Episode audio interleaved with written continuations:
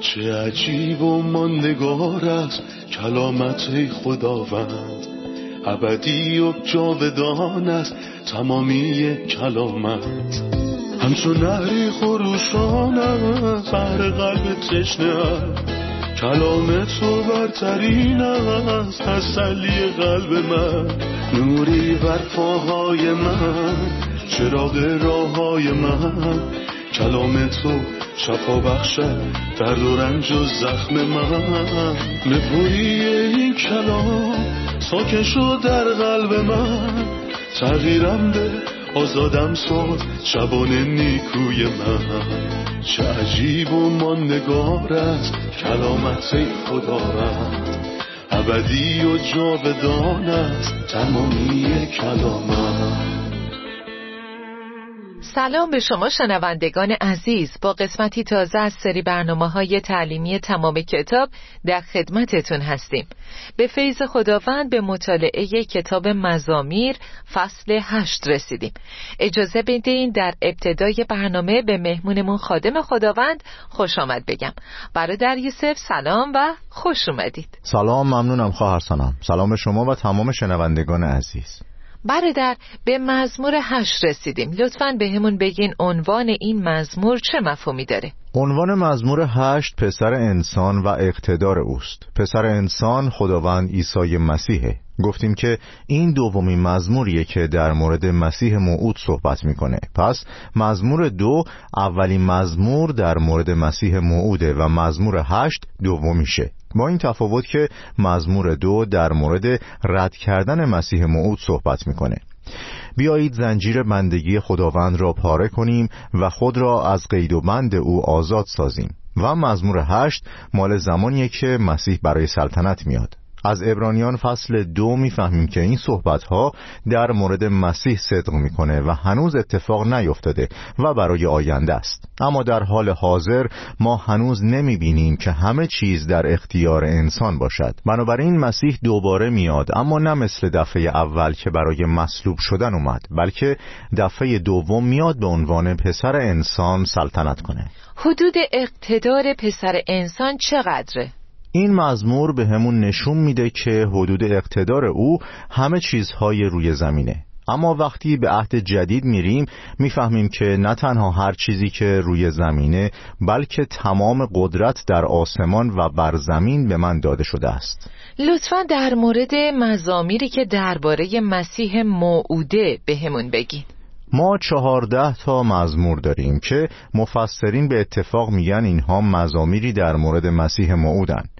اگرچه مزامیر دیگه هم هستن که در مورد مسیح صحبت می‌کنن و به اون اشاره دارن اما بدیهی ترین و آشکارترینشون این چهارده مزمورن. هفت مزمور اول در کتاب اول مزامیر اومدن که از مزمور یک تا چهل و یک و شامل میشه و مابقیشون پراکندن. این مزامیر عبارتند از مزمور دو، هشت، شانزده، بیست و دو، بیست و چهار و چهل و در آخر چهل و یک. اینها در کتاب اول مزمور اومدن و تعدادشون هفت است. بعد مزامیر چهل و پنج، شست و هشت، شست و نه، نود و یک، صد و دو، صد و ده و در آخر صد و هجده هست این مجموعه مزامیر در مورد مسیح موعودن. همه این مزامیر در مورد شخص مسیح و دردهاش یا در مورد کل زندگیش صحبت می‌کنن و همینطور جلالش وقتی در سلطنت هزاره خودش بر تخت میشینه. با اجازتون کل مزمور هشتو می‌خونم.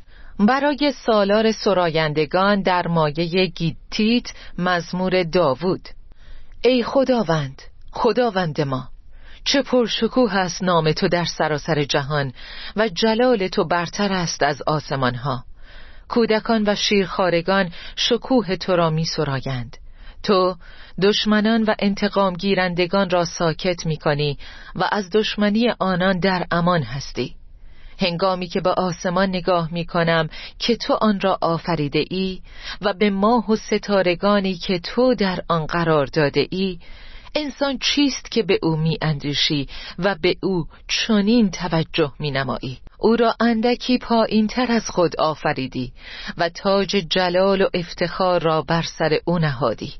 او را اشرف مخلوقات نهادی و اختیار همه چیز را به دست او سپردی. گوسفندان و گاوان و حیوانات وحشی مرغان هوا ماهیان دریا و همه جانوران آبزی را ای خداوند خداوند ما چه مجید از نام تو در سراسر جهان برادر معنی گیتیت چیه؟ اینجا چه مفهومی داره؟ گیتیت یه آلت موسیقیه. گفته میشه که وقتی داوود در وضعیت اصفباری بود به این آلت موسیقی گوش می‌داده و اونو وارد پرستش خداوند کرده. و اینجا می‌بینیم که گاهی ایماندار در شرایط دشواری به سر می‌بره که باعث میشه برکاتی به دست بیاره و ازش بهره ببره. و همینطور از این برکات قوم خدا رو بهرهمند می‌سازه. علاوه بر این گیتیت به معنای چرخشت هم هست. چرخشت دستگاهیه که انگور رو فشار میده تا شراب خوشتم تولید کنه. اینجا می‌بینیم که مسیح در ورود اولیش به دنیا رنج کشید. اما در ورود ثانویه تمام مخلوقات رو در شادی خودش سهیم می‌کنه و مطمئنا او بیشترین سهم شادی رو خواهد داشت. چرا که در ورود اولیش رنج کشید پس وقتی که برای سلطنت باز میگرده به تمام خلقت شادی میبخشه شادی که نتیجه فشار و رنجیه که با ورود اولیش به دنیا متحمل شد لطفا در مورد آیه اول و دوم توضیح بدین منظور از چه پرشکوه هست نام تو در سراسر جهان چیه؟ آیا الان نام خدا در تمامی زمین و بین ملت ها جلال یافته؟ چه زمانی این اتفاق میافته؟ آیه یک و نه ابتدا و انتهای مزمور یه عبارت رو تکرار می‌کنه. ای خداوند خداوند ما چه پرشکوه هست نام تو در سراسر جهان. الان نام خداوند در تمام زمین جلال نیفته. متاسفانه بسیاری از مردم بخشهایی از مزمور رو بدون اینکه معنیش رو بفهمن برمیدارن و اونو در مورد امروز به کار می‌برن. خیلی وقتها افراد شریر و بیمنطق نام خداوند و خار شمردن و کفر گفتند که تعدادشون هم زیاده ایمانداران در اقلیتن در حالی که اکثر مردم دنیا شریرن و نام خداوند و خار میشمرن اما آیا این اتفاق رخ خواهد داد؟ بله کی؟ در زمان بازگشت دوم مسیح. وقتی مسیح بیاد کلام این مزمور محقق میشه و همینطور کلام اشعیا باب شش آیه سه. قدوس قدوس قدوس. خداوند متعال که جلالش جهان را پر ساخته است. و همینطور ملاکی یک که گفته نام من در سراسر روی زمین و در بین تمام اقوام جهان با احترام یاد می شود پس این اتفاق رخ خواهد داد. پس برنامه زمانی خدا با جلال مسیح پیوند خورده. الان دنیا از مسیح نفرت داره و اونو نمی‌شناسه. الان مسیح در دنیا پنهانه و ایمانداران در او هم از دید دنیا مخفیان اما در روز مکاشفه وقتی خداوند با شکوه و قدرتش ظاهر بشه ما هم با او همراهیم. تا اینکه همه موجودات در آسمان و روی زمین و زیر زمین با شنیدن نام عیسی به زانو درآیند. آیه بعدی میگه کودکان و شیرخارگان شکوه تو را می سرایند. تو دشمنان و انتقام گیرندگان را ساکت می کنی و از دشمنی آنان در امان هستی کودکان و شیرخارگان و دشمنان و انتقام گیرندگان چه کسانی هن برادر؟ این آیه در عهد جدید در متا 21 آیه 16 نقل قول شده. وقتی مسیح وارد شهر اورشلیم شد ورودش دقیقا یک شنبه قبل از مصلوب شدنش بود و از او استقبال گرمی به عمل آوردند و کودکان فریاد می‌زدند سپاس باد بر پسر داوود. مبارک باد آن کسی که به نام خداوند میآید. خدای متعال او را مبارک سازد. و مردم لباسهاشون رو به همراه شاخه های نخل در راه پهن می‌کردند. اینها همگی ظاهر خوبی داشت و کودکان در اون زمان بسیار پرسر و صدا و هیجان زده و خوشحال بودند. پس کاتبان و فریسیان عصبانی شدند و از مسیح پرسیدند آیا او سخنان کودکان رو میشنوه؟ و مسیح به اونها جواب داد بله میشنوم. مگر نخوانده اید که کودکان و شیرخارگان را می آموزی تا زبان آنها به حمد و ثنای تو بپردازند؟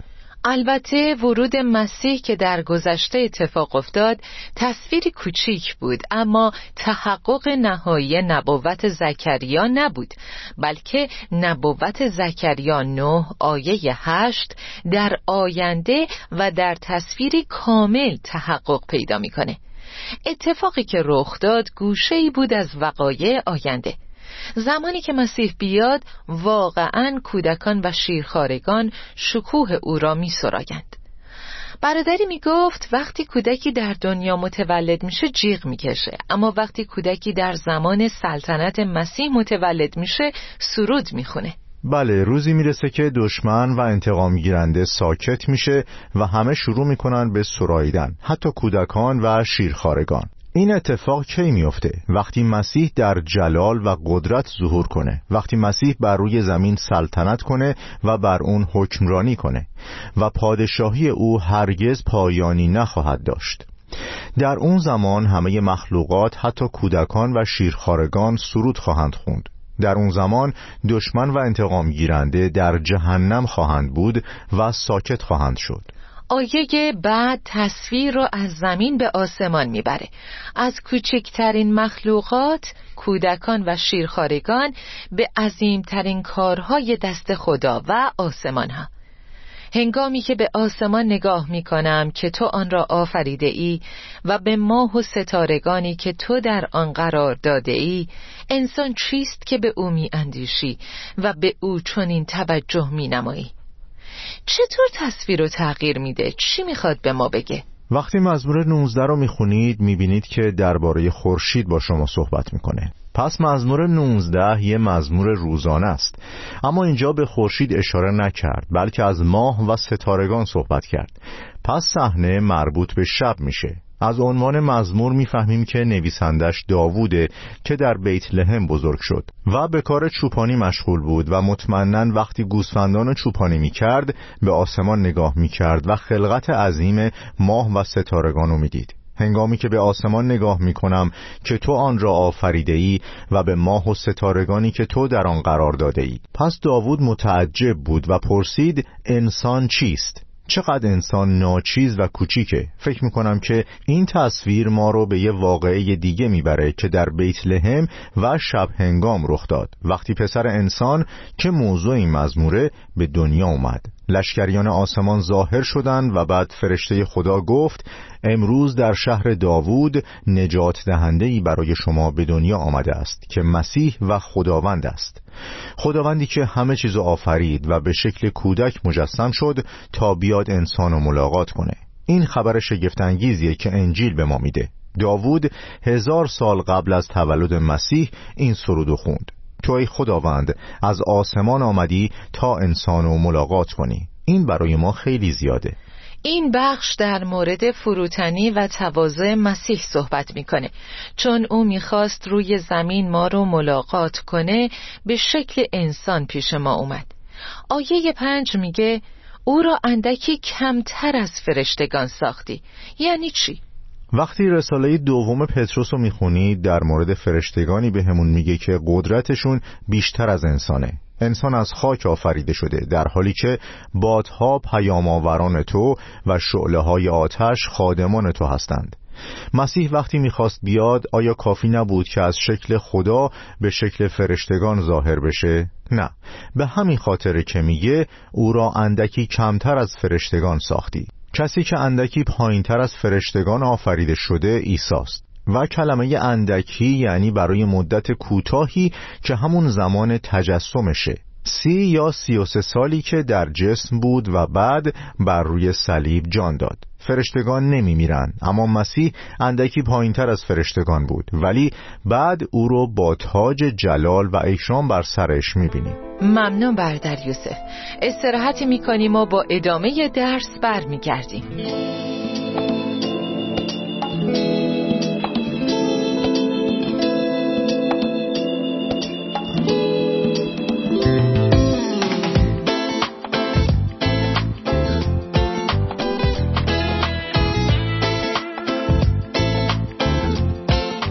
داوود در ادامه گفته تاج جلال و اکرام بر سرش نهادی.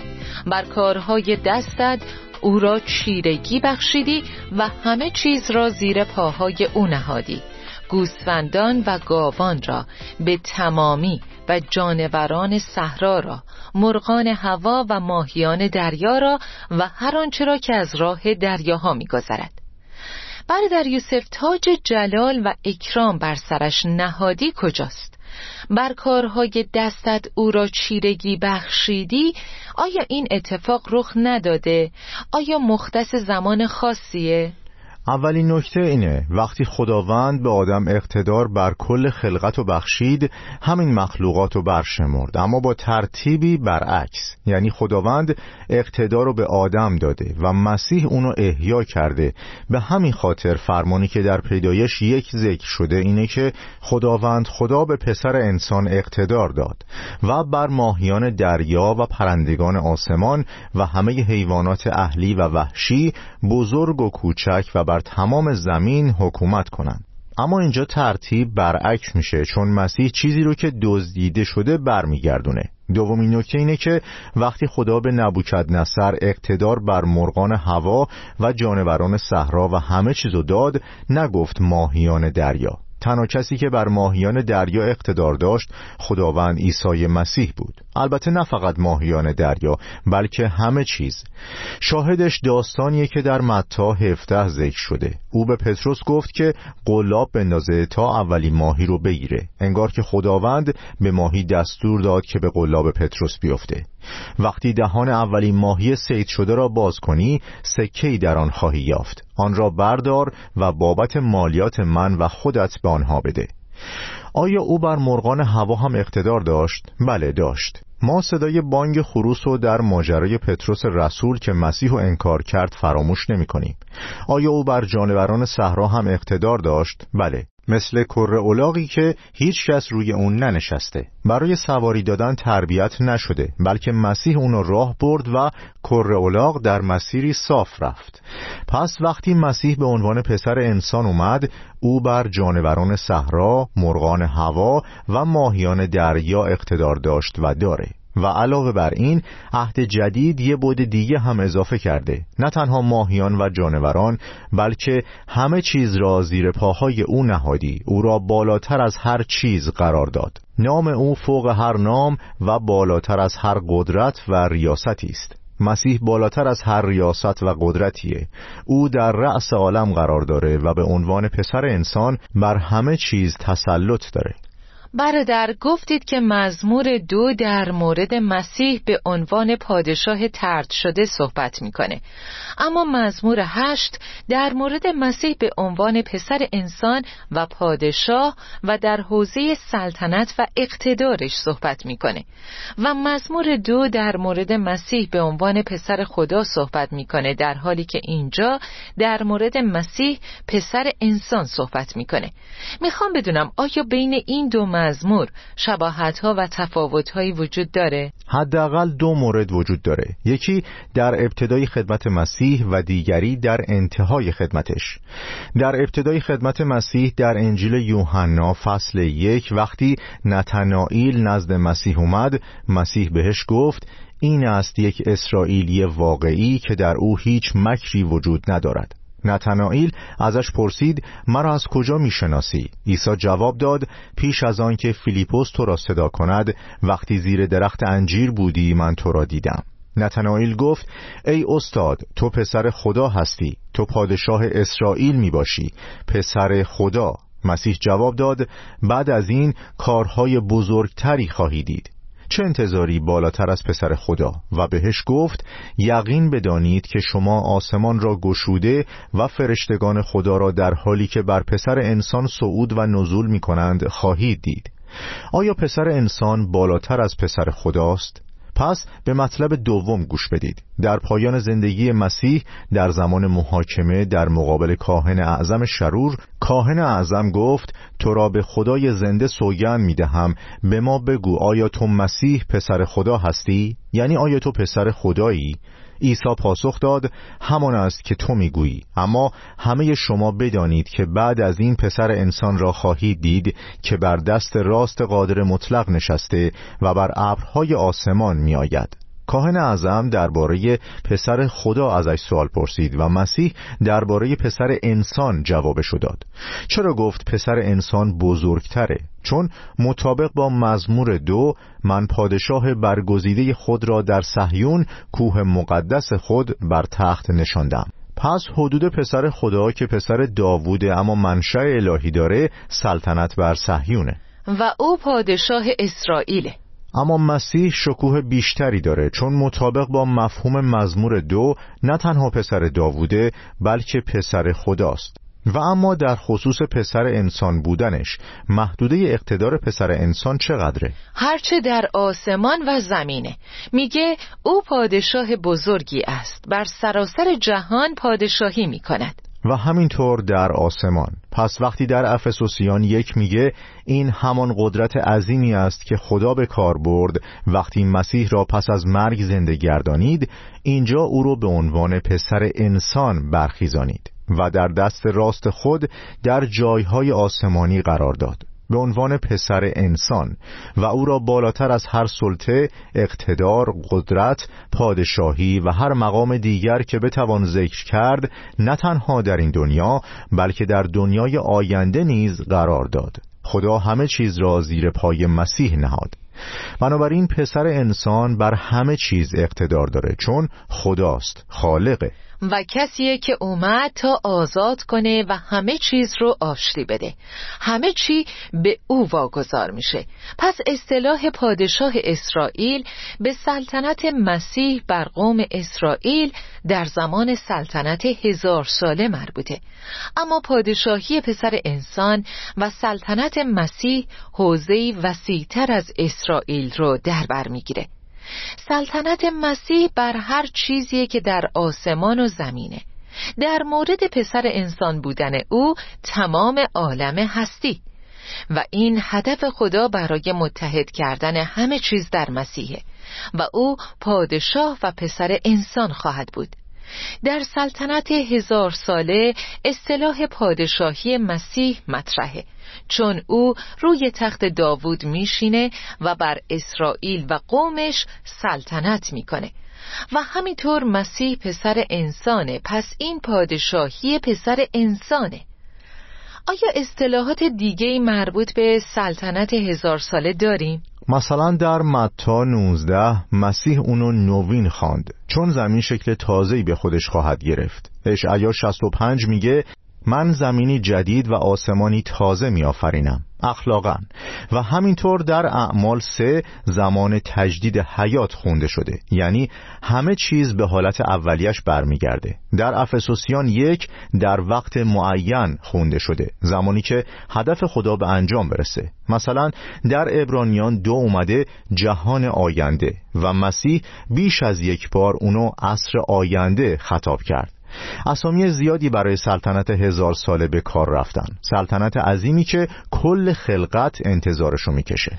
نزدیکترین اتفاقی که ایمانداران انتظارشو می‌کشن اومدن مسیح برای روبودن کلیساست بعد از اینکه مسیح برای روبودن کلیسا بیاد هفت سال میگذره.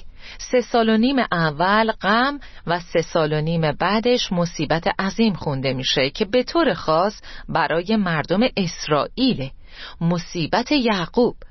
بعدش باقی ماندگان مسیح رو خواهند پذیرفت. مسیح هفت سال بعد از روبوده شدن کلیسا با جلال و قدرتش برمیگرده تا پادشاهیش رو برقرار کنه. قبل از برقراری پادشاهی داوری زندگان رخ میده و مسیح پادشاهی خودشو از عوامل گناه و خاطیان پاک می‌کنه و بعدش بر کل قوم اسرائیل سلطنت می‌کنه. چون او پادشاه اسرائیل و بر تمام زمین سلطنت خواهد کرد. با توجه به اینکه پسر انسانه. این طرح و هدف مسیح پسر انسانه. خدا برکتتون بده بر در یوسف ممنونیم. خواهش می‌کنم. خدا به شما هم برکت بده. آمین. عزیزان دونستن اینکه مسیح بر همه چیز مسلطه خیلی دلگرم کننده است. پس هیچ چیزی در این دنیا نمی‌تونه ما را نگران یا ناراحت کنه و بترسونه چون خدا بر همه چیز اقتدار داره. خدا می‌تونه از شرایط دشوار ما برکاتی بیرون بیاره که بتونیم از اونها به نفع قوم خدا استفاده کنیم. شنوندگان عزیز امروز فهمیدیم که گیتیت یعنی چرخشت و مسیح برای اینکه سلطنت کنه و جلال پیدا کنه از درد و رنج عبور کرد. او به دست مردم متحمل رنج های زیادی شد اما یه درد دیگه هم بود. درد مرگ به دستان خدا.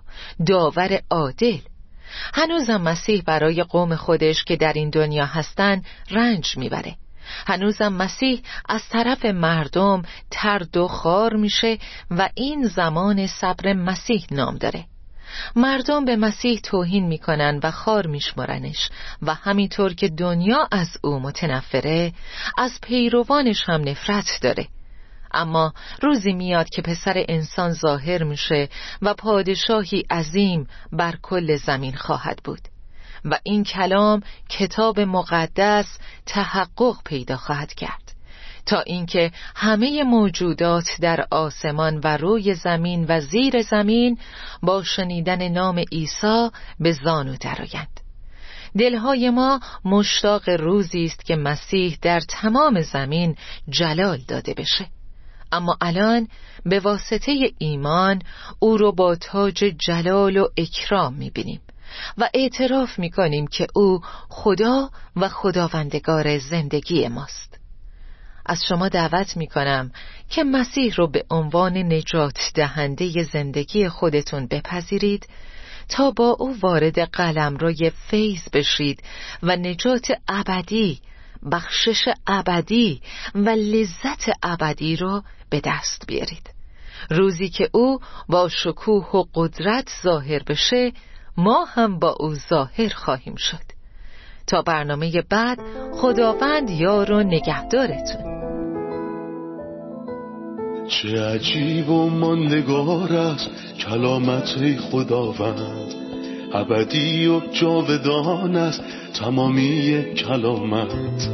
همچون نهری خروشان است بر قلب تشنه کلام تو برترین است تسلی قلب من. نوری بر پاهای من چراغ راه های من. کلام تو شفا بخشد درد و رنج و زخم من. نپویی این کلام ساکن در قلب من. تغییرم به آزادم ساد شبان نیکوی من. چه عجیب و ماندگار است کلامت رد ابدی و جاودان است تمامی کلامت